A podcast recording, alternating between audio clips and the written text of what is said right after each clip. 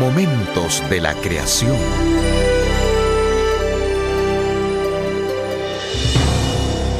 La hierba de San Juan o hierba mala Klamath no es nativa de Norteamérica. Después de haber sido traída desde Europa en tiempos coloniales, los insectos norteamericanos nunca habían visto la planta. Hola, soy Milton de los Santos. La hierba de San Juan se esparció rápidamente porque era venenosa y por lo tanto no la comían la mayoría de los insectos. La planta produce un veneno llamado hipericin, que es activado por la luz. Este veneno es lo suficientemente poderoso como para matar incluso al ganado que sea lo suficientemente necio para comerlo.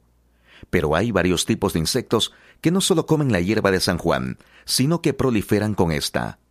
Algunos escarabajos, larvas de polillas, mariposas y mineros de hojas comen felizmente la hoja. No son inmunes al veneno, más bien han llegado a entender cómo prevenir que la luz active el veneno.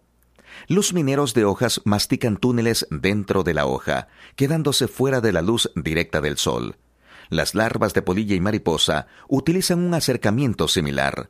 Algunos incluso hacen túneles dentro del tallo. Un escarabajo europeo y su larva también comen la planta. Los escarabajos europeos adultos tienen un caparazón grueso que refugia sus cuerpos de la luz. Sus larvas comen la hierba de San Juan solo por la noche, y luego, antes de la salida del sol, se meten en la tierra. Para una copia de este programa, escríbanos a Momentos de la Creación, P.O. Box 839, Foley, Minnesota 56329, Estados Unidos, y solicite la copia número 895.